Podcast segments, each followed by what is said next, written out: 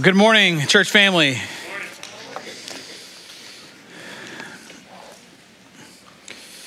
He will never let us down. Amen. My my uh, there's something in me I think that like pushes back against singing things like that. I'm like, God, you you he's never failed us. Well, and then my mind can go to certain things, and I go, no, he hasn't. Maybe from my view, there are things that I would do differently, but it's really those songs like that really push me back to God's goodness and His sovereignty over my life. We need those reminders every week. That's why we. That's why we gather. That's why we need one another. We, that's why we need to sing songs according to God's word. That's why we need to uh, go to His word. So, well, we're going to continue on in the Gospel of Luke this morning in chapter nine. So, uh, you can you can follow along there with me if you'd like. Uh, several times in our married life, uh, our family has gone to a particular hiking spot in Glenwood Springs, Colorado. It's called Hanging Lake. Uh, now, Hanging Lake is not a, a super intense hike, uh, it's about a three mile round trip, but it, it's a lot of climbing.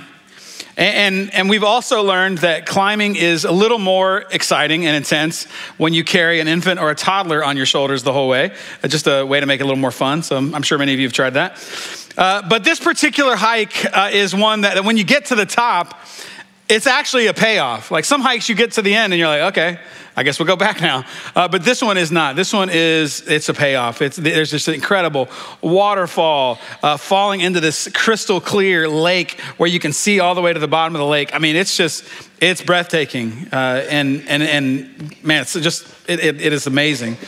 Uh, but something happens on a challenging hike. You may have experienced this, especially on a trail uh, that's unfamiliar to you. We all kind of turn into children on a road trip, don't we?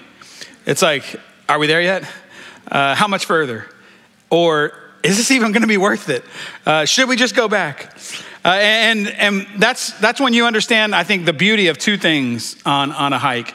Uh, number one, mile markers. Mile markers help you, right? They help you know, hey, I've been, I'm not going in a circle, I'm moving forward. I'm getting closer, uh, closer to where I want to be. I'm making progress. But maybe more, than, more important than mile markers are fellow hikers. And I'm not talking about like your traveling party, the people that came with you. Uh, I'm, I'm talking about the ones who have already been to the top and they are coming back down, crossing your path on their way. Uh, and they have one of the most important jobs on the mountain one of the most important responsibilities. And soon it's going to be your job. On their way down, what do they tell you? You're getting close. You're almost there. It's worth it. It's beautiful. Just keep up, keep going. And on, on some rare hikes, there are there's those moments where you can get to a lookout where you can actually get in a clearing and see. You can see where you're going. And it's a little break from the climbing, and you oh yeah, there it is. That's where I want to get to. That's the beauty. It's within reach. Well, today's passage is, is kind of this mysterious encounter that I think ser- serves as a turning point in, in Luke. And Jesus and his three closest friends are going to step into a clearing with God. And they're going to get a reassuring sneak peek of what's to come. They're going to see the glory of God to come. And what they're going to see is breathtaking. So, as these men encounter God's glory, I think He wants us to see, and I hope we'll see three things that will sustain us. Number one, we need a vision of glory. Number two, we need a vision of redemptive history. And number three, we need a vision of the coming Savior. Let's, let's pray together. I just want to invite you just for a minute, just right where you're at, just to pray for your own heart this morning. And that God would give you ears to hear, a heart to receive his word uh, as we look together to, his, to the scriptures.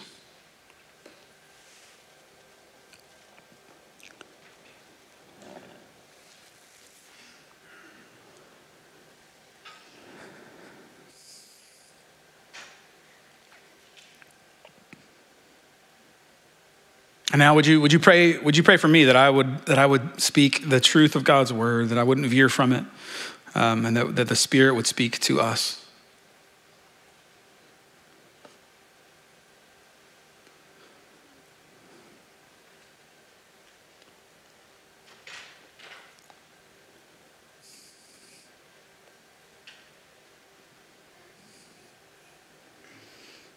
Oh, Father, we need you this morning. What else, what other hope is there for us? What other source of truth and life is there? That if you don't reveal yourself, if you don't show yourself to us this morning, Lord, we have nothing. But God, we also know that you have given us your word. You've given us your spirit. You've, you've enabled us to see the beauty uh, of who you are. So, Lord, would you give us soft hearts to hear? Would you, would you help us? Would you help us to love and to see our Savior? Father, we also lift up uh, Marianne's family. Uh, God, we pray for them this week as they grieve and as they remember. Father, would you, um, would you sustain them? We praise you for uh, the blessing that she has been to us. We pray all of this in Jesus' name. Amen.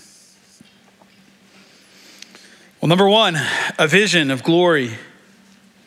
So, this chapter, Luke chapter 9, uh, is one of the main turning points in Luke's gospel. Uh, if you can think back, just kind of travel back with me uh, through the journey we've had through this, this text. Uh, in the first three chapters of Luke, we saw what do we see? The miraculous beginnings of Jesus' life on earth, his miraculous birth, his emergence on the scene, John the Baptist telling the crowd, That's him, that's the one we've waited for. There's, there's that, that proud father moment, right? When at his baptism, when the father's voice from heaven comes down and proclaims, This is my beloved son in whom I'm well pleased. And, and that moment of his baptism kind of kicks off a season of ministry. Uh, that Jesus goes from there. And chapters four to nine then become this picture of Jesus' ministry in Galilee. Uh, he's calling disciples to follow and to travel with him. He's, he's healing, he's forgiving, he's getting some pushback from the religious leaders, uh, but, he's, but he's ministering to the hurting and he's wowing his disciples. It's been a sweet journey. I, I pray it's been a really enjoyable walk through the scriptures. Luke's gospel is such an encouragement to us. I've, I've loved studying and walking through it. But in chapter nine, the shift, the shift is kind of subtle, uh, enough that we might even miss it. But, but, but something is changing here. And after two years or so of ministry, Jesus is about to, to change his focus. In a few verses, we'll see that he turns his focus toward traveling to Jerusalem. And the shift began in our text a couple of weeks ago uh, when he's starting to ask some deeper questions to his disciples. Remember, Herod had been asking, hey, What is going on with Jesus? Herod's trying to figure it out. And, and after, after they feed the 5,000, remember, uh, Jesus pulls his, his disciples aside and he says, Who do the crowd say that I am? Better yet, you've been traveling with me for two years. Who do you say that I am? And Peter, of course, answers boldly. Sometimes he nails it, other times not so much. Uh, he answers boldly, You're the Christ. The Son of the living God is what it says in Matthew's account. He, he's, he's nailing it. You're the Messiah, the King. Amen, right? What a, what a climax of, of the ministry of, of Jesus. Uh, that, that this ragtag island of misfit toys group of disciples, they're finally getting it. They're finally understanding it, seeing and believing some right things about who Jesus is. But then Jesus' response to that confession is, well, it's just, it's jarring. Like it's, it's, it's, it's really a, reality check to what we've seen, and it, it's unexpected, I think. Here's his response. Number one, he says, I'm going to be killed. I'm going to be killed and resurrected, which uh, we can, we'll see going forward. They didn't understand, they didn't get it. And then number two, he tells them, if you want to follow me, you're going to have to take up your cross. You'll need to deny yourself. In fact, he's going to tell them if, if you want to save your life, then you'll have to lose it. Was, this is like a, a, sucker punch, right? Wait, it, it was all building to that? That's, that's where we're headed? We watched you heal and forgive, listens to you proclaim the kingdom. We've rightly, we've rightly seen that you're the king, you're the Messiah coming to rule, all just so that you can die? And maybe us too. Why, why even be a Messiah then? But right at the end of that text, the verse right before our text today, in verse 27, uh, he gives a little glimmer. And he says this He says, Take heart.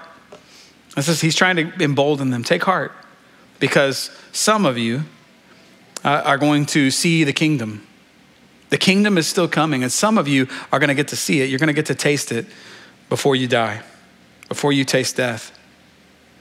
And maybe, maybe you feel you, you've kind of found yourself in a place sort of like that, where, where you, yes, you believe the truth of the gospel that Jesus said, My yoke is easy and my burden is light.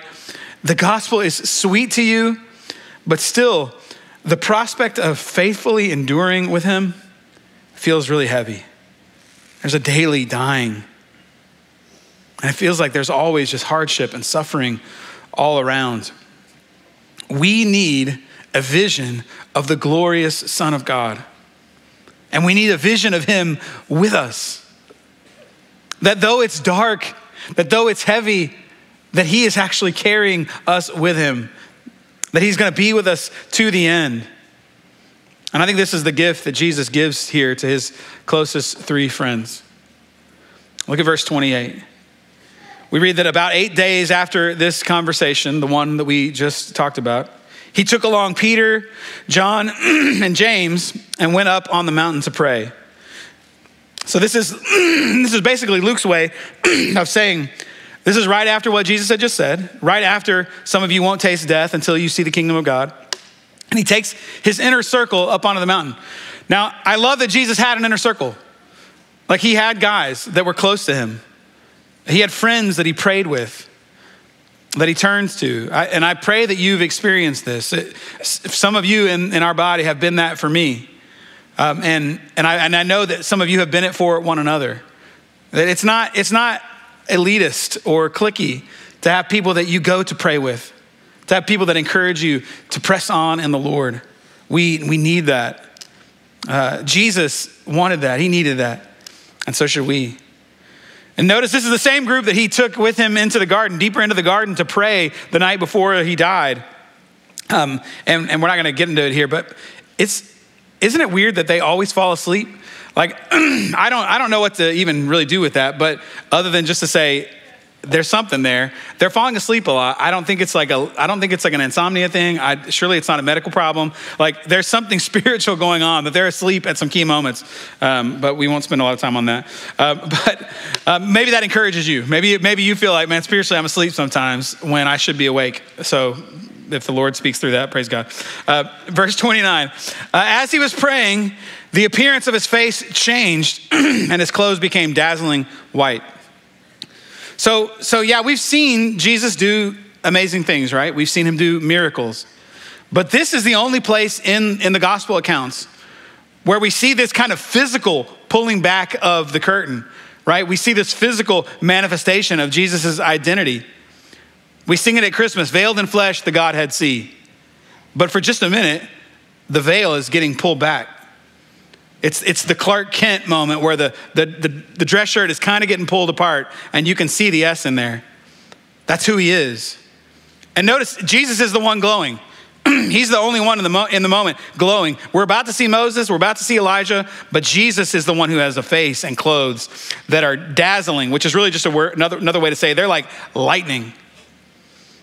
And this wasn't some like external thing. Jesus hadn't been standing too near the radiation, like he hadn't been out in the sun too much. Uh, no, when, remember when remember when Moses had his face glow from being in the presence of God?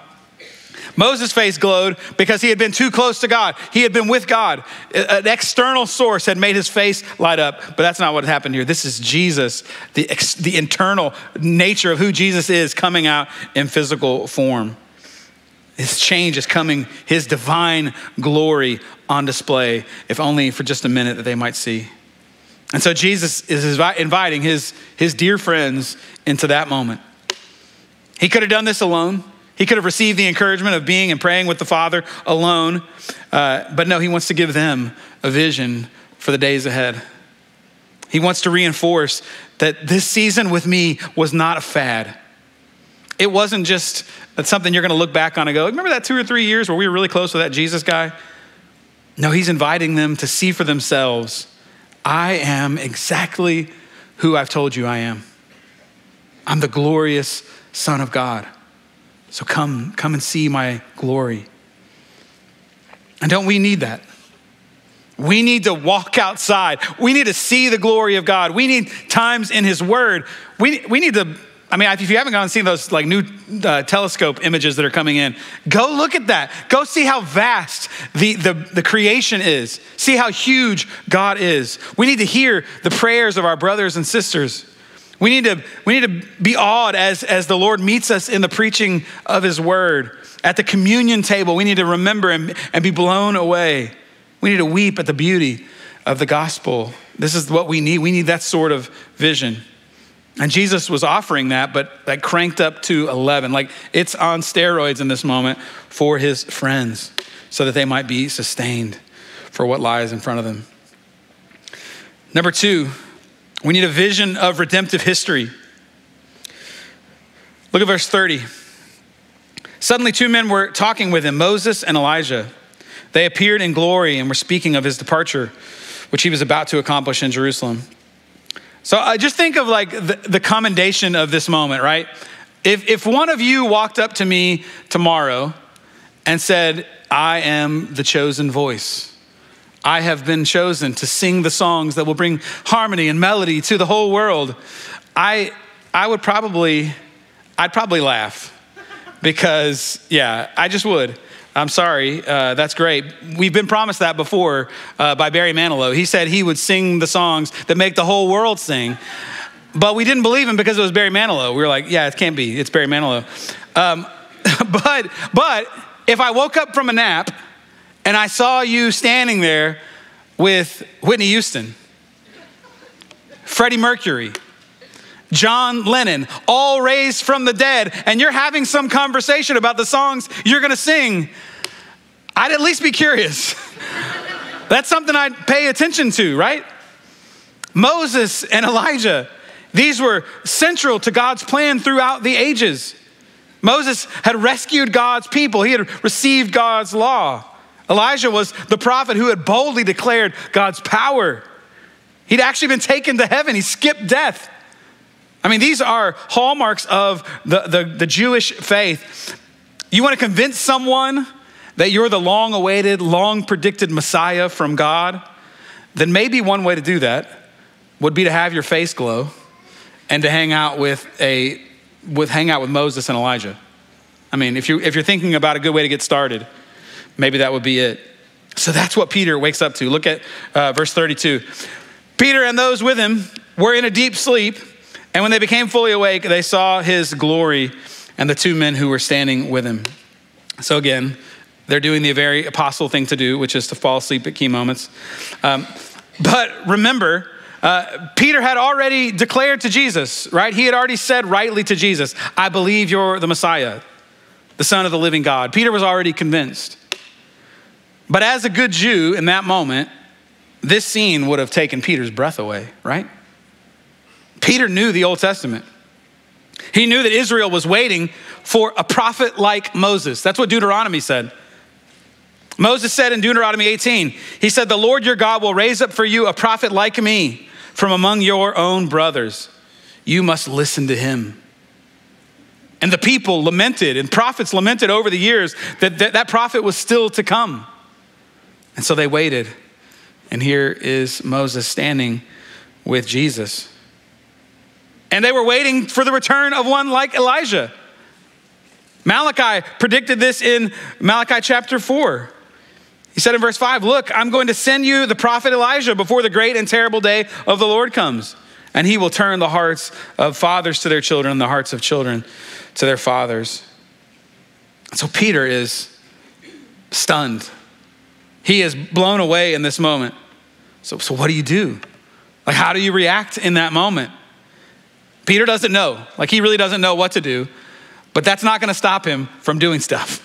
Like he's still going to do stuff. He's still going to say stuff because he's Peter, and that's how that's how he rolls. Uh, look in verse 33. As the two men were departing from him, Peter said to Jesus, "Master, it's good for us to be here. Let's set up three shelters: one for you, one for Moses, and one for Elijah."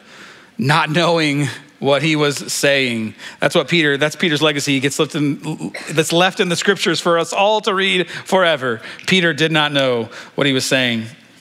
He's going, Look, look, Jesus, I know there's something happening. I know you're heading to Jerusalem, but th- this is incredible. We don't need to leave. Let's stay here. This is too good. It's at least for a little while. Let's stay. And, and we can kind of laugh at Peter in the moment, but I, I think we're a lot like him, aren't we? The Lord is at work. The Lord is leading us places. And so often we just go, man, it's, it seems better here, Lord. It's, I, I, instead of waiting and praying and seeking God for next steps, it's like, God, I think this is more comfortable. I think this is, this is sweet right here. Peter's going, why, why would we let this moment end? Jesus is glowing. My spiritual heroes are here. What an honor, Mr. Moses. It's so great to see you. Uh, Mr. Eli- Prophet Elijah, I'm not sure what he would call him. Uh, Elijah, I, n- I never thought I'd get to meet you. Uh, tell me a little bit about, I mean, can you imagine what he would have wanted to know? And then he's just, I, am to build, I'm to build something. I'm to build you a, a, tabernacle, a shelter, uh, and I'm to build one for each of you. Uh, I've got it. Don't worry about it. I'm on it. Peter, James, and John, they are like, in this moment, they are Bill and Ted and they have gotten their, they've gotten their theological, historical heroes in one place, and they had no time traveling phone booth. I mean, they're, they're all there together. It's a moment. And Peter is having a moment. And I think in his moment, he's missing what the Lord was actually trying to do and what he was showing him. The early church father, Jerome, said this about Peter in this moment. He said, Peter, Think not of the three tabernacles when there is but one. And as though in direct reply to Peter's short sighted zeal, God the Father says, Enough. Enough. And his rebuke comes in, and it comes in with power. Look at verse 34. While he was saying this, a cloud appeared and overshadowed them. They became afraid as they entered the cloud. The father, the father, while Peter was talking, he interrupts Peter. That's not something you really want, is God to just come in and interrupt you. That means you need to, you need to stop. And the terrifying presence of God surrounds them. This is, this is the, the text doesn't quite gra- grasp it here, but it's a bright cloud a terrifying light. So there's two sources of light here. There's, there's the source of divine light coming from within Jesus, and then there's the terrifying light and the presence of the Father that's coming and surrounding all of them. This is now holy ground. And they are all rightly afraid. Moses has to be thinking, man, I, I had some stuff happen like this. I had some stuff, and it's time, it's time to just be quiet. Elijah would recall, I remember when fire came, the whirlwind, and fire came from heaven, and I was, I, the, the, the, prophets of Baal were destroyed. That this is, this is, they, they experienced these things. And now, just like it had happened at Christ's baptism, the voice of heaven speaks up and speaks into the moment. Look at verse 35. Then a voice came from the cloud saying, This is my son, the chosen one listen to him. So now we know this is the voice of the Father coming in. So there's five other giants of our faith in this scene. There's, there's five ones other than Jesus. And Peter wanted to make a tabernacle for at least three people there, right? So there's, there's a lot happening. But the Father speaks and leaves no question as he says, This is my son. There is only one preeminent one in this scene. What does the Father call Jesus? My son. This is a term of relational love, and it's also a term to say, This is one like me. This is one who is God. He is the chosen one, the Father says, meaning this is the Messiah. This is the anointed King and, you, and we may be going, well, didn't Peter already know that? Like he already said that. Uh, he got that one right. That's, that's what he had said when Jesus said, Who do you say I am? He said, You're the Messiah. But even though Peter had theologically right answers, God will not share his glory. He will not allow Peter, James, and John to simply see Jesus as one face on the Mount Rushmore of redemptive history. No, Jesus is the mountain. He's the whole thing. Moses, Elijah, Peter, James, John, these are but pencil sketches at the foot of the mountain of God. Blips on the radar, but the story arc of redemptive history takes us to the rock that is Jesus. There is only one beloved Son of God, and the Father speaks. And, and it's, what's amazing, the Father actually is quoting the, the, the, the prophecy from Deuteronomy. He, he says, Listen to him. That's what said should happen to the prophet that is like Moses. Listen to him. Jesus is everything. He is everything. And Peter, Peter has to see this. James and John have to see this. Soon for them, it will be very unpopular as they preach the exclusivity of Jesus. It will be very difficult for them as they as they speak of Jesus and him alone as the salvation for both Jew and Gentile. There will be Judaizers that come into the church that will try to convince Christians to go back to the law of Moses in order to be righteous, to go back to Moses and Elijah. And their message will always be Jesus plus something else. Jesus plus circumcision. Jesus plus feast days. Jesus plus dietary laws. Jesus plus additional works to attain favor with God. Listen, if, if you're here today and, and you've never, if you've never trusted in Jesus, I just want you to know you don't need anything else. There's nothing else that you need to come to Him. It's not Jesus plus how much can I do this week? It's Jesus. His life for you. His life was perfect for you. You won't be able to do it. His death was for your sins, for your failures. You won't be able to make it up to Him. Jesus and Him alone is what you need. That's what all of us need. So I would just encourage you go to Him. Even in this moment, if you don't know Jesus, just tell Him, I need you. I, don't have anything else to give. Would you forgive me and would you make me yours? And he will. Cry out to him. This is why it's, it's never seen as a good thing in the New Testament when we see people returning back to Judaism. That, that, that sort of legalism, that sort of finding their identity and their value before God through the law, that was bondage. It was, it was enslavement. But it was for freedom that Christ set us free from the law.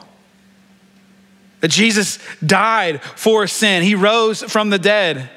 So to run back to the law to save us is to reject Jesus.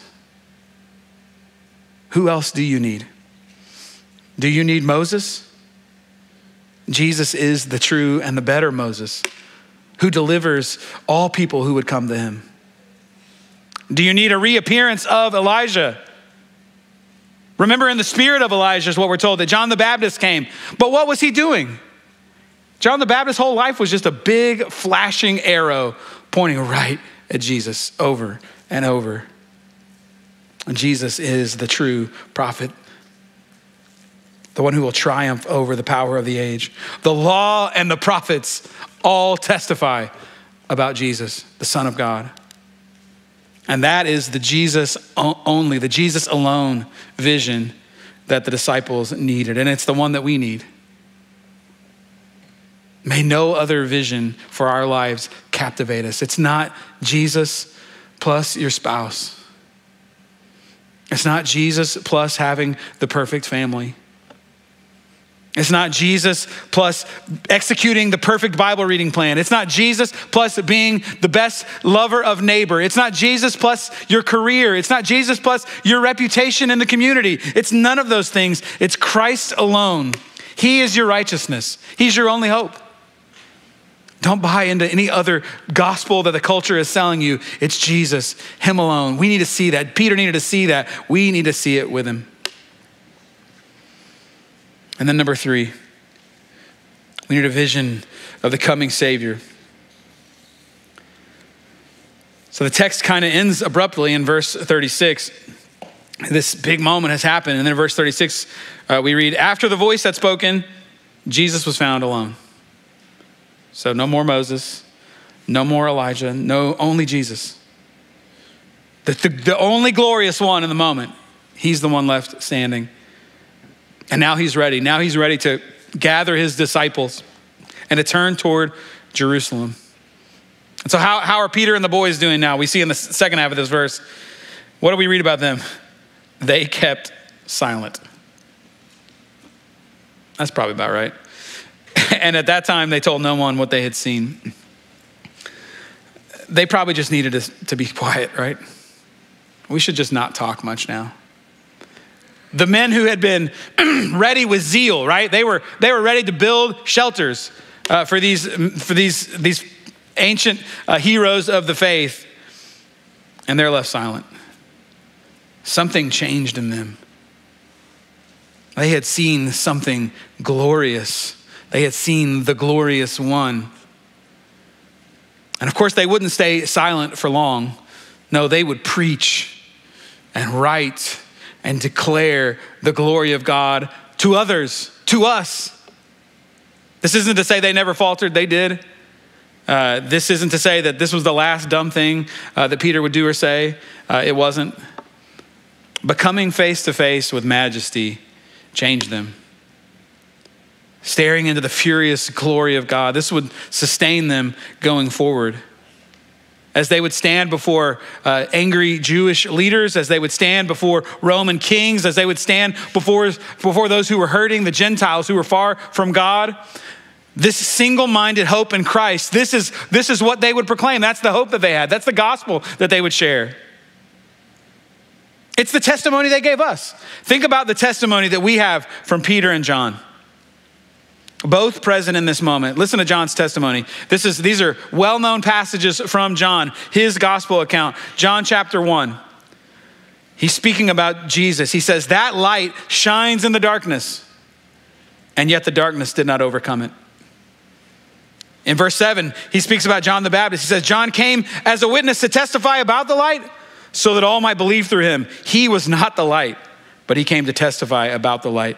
The true light that gives light to everyone was coming into the world. John had seen the glorious one of light, hadn't he? Verse 14, he says this The word became flesh and dwelt or tabernacled among us. We observed his glory. They saw it. The glory as the one and only Son from the Father, full of grace and truth. They knew who he was, they had been there with him, the glorious one, Son of the Father. Think of Peter's testimony. In 2 Peter chapter 1, this is what Peter writes.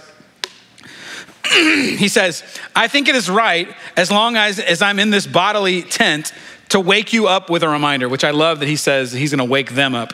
Um, so Peter's, this is growth. He, maybe he knows how prone we are. Uh, Since I know that I will soon lay aside my tent, as our Lord Jesus Christ has indeed made clear to me, and I will also make every effort uh, so that you are able to recall these things at any time after my departure.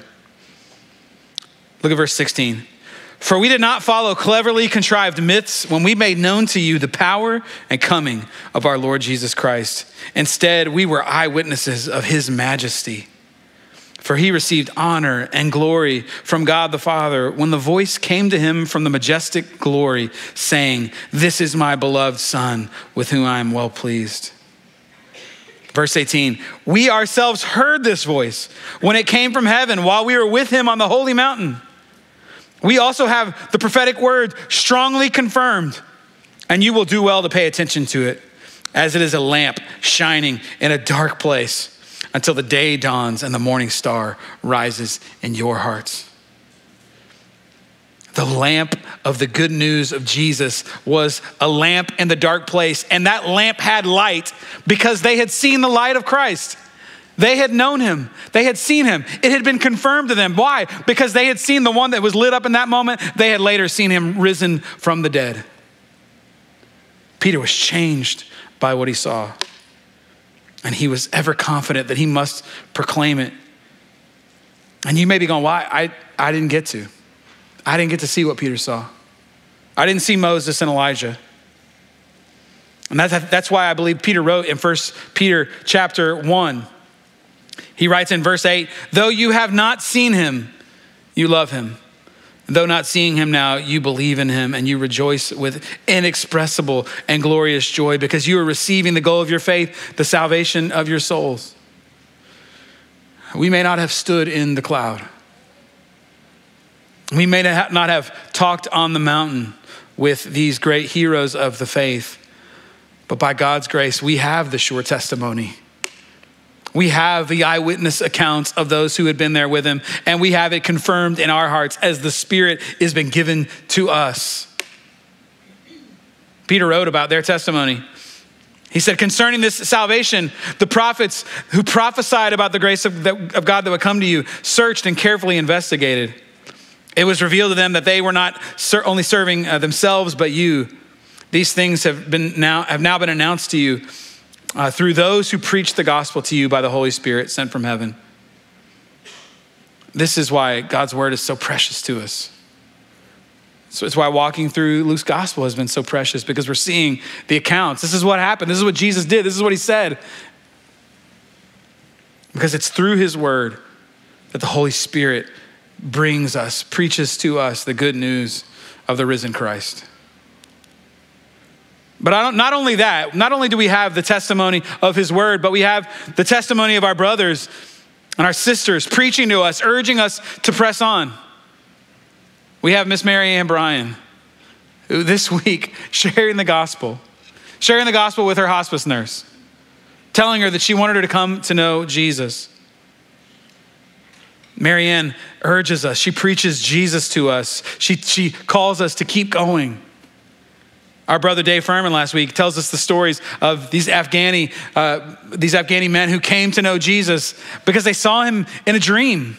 And they had friends who had been faithful to speak to, of, of Jesus and to invite them to church so that when they heard the message, they said, Yes, I want to follow this Jesus. This, this example, this preaches and urges us on. The kingdom is still advancing, Jesus is still with us. And then many in our body your testimony as you go through suffering, through trials, and yet you cling to Jesus. The Rices, Jessica Gann, those who have left everything behind so that they might go and proclaim the good news of Jesus in places that he is not known. Their testimonies exhort us. The Lord is with you. Press on. Press on. In fact, this, this got me thinking that, that that Luke is the one who is telling this amazing story here, right? But where was Luke? He wasn't there. How did he even know about this? We, he knows about this because he has talked to eyewitnesses. He has interviewed others. He either spoke with Peter himself. He may have, may have talked to Mark, uh, who, who many believe Peter, Peter's got, Peter was sharing the gospel, the stories to Mark. In fact, Luke is the only place where we see this conversation uh, that Moses and Elijah were having as they sought to encourage Jesus and, and the apostles. And we kind of passed over this earlier, but I, but I want us to end with this. Because I, th- I, think this, this little part of the, the story, this conversation, I think, it, I think it, it sustained them and encouraged them, and I think it will us as well. Look back at verse 30. This is verse 30 uh, in their exchange on the mountain. We read that suddenly two men were talking with him, Moses and Elijah. They appeared in glory and were speaking of his departure, which he was about to accomplish in Jerusalem. So, uh, uh, of all, all of the points of topics of conversation that could have been on the table, I mean, there's so much to talk about, right? So much to talk about what Elijah had done and what Moses had done, their, their amazing stories. But what, was, what, what were they wanting to talk about? It was all about Jesus and what he was about to do.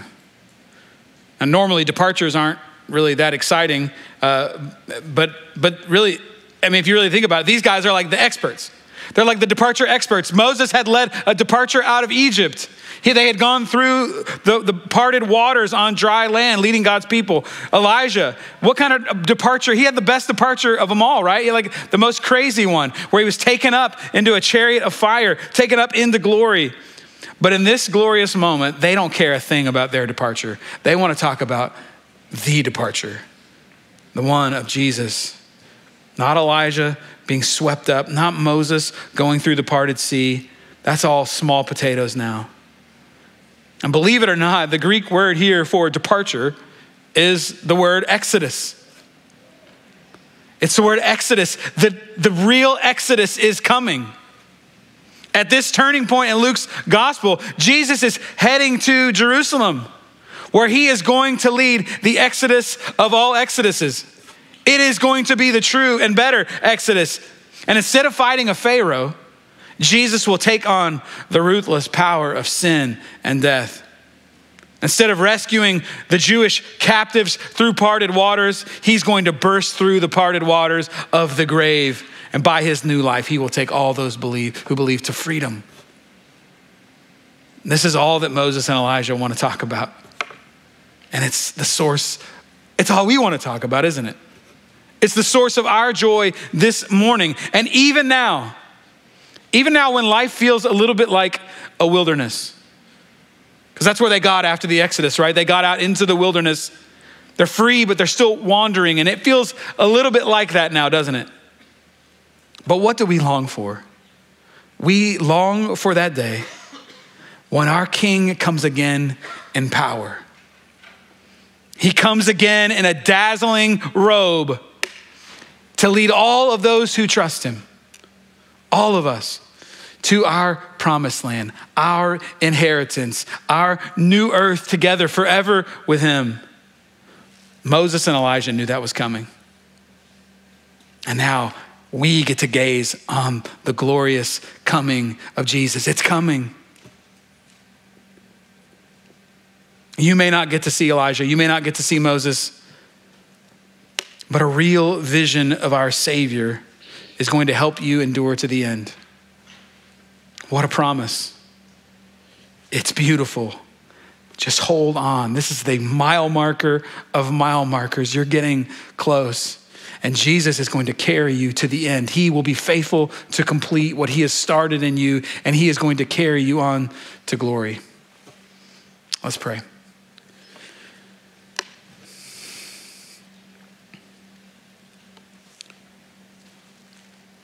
Father, we praise you. We praise you that we are children of the Most High God and that we are servants of the King of Kings, the one who will take us to glory, the one who will rule over us with kindness. But Father, even now, we come before you and we rest in our King. We rest in the one who has freed us from sin. And as we as we wander, as we struggle in the here and now, Father, we, we praise you for the vision of the glory that is to come. God, would you help us? Would you help us to see our glorious Savior? And would you change us, as you've promised, from one glory to another, making us more into the image of your Son? This is your work in us. We bring nothing you are the one who does the work. You are the one who is faithful. We praise you. You are true. You are steadfast. We pray all this in Christ's name. Amen.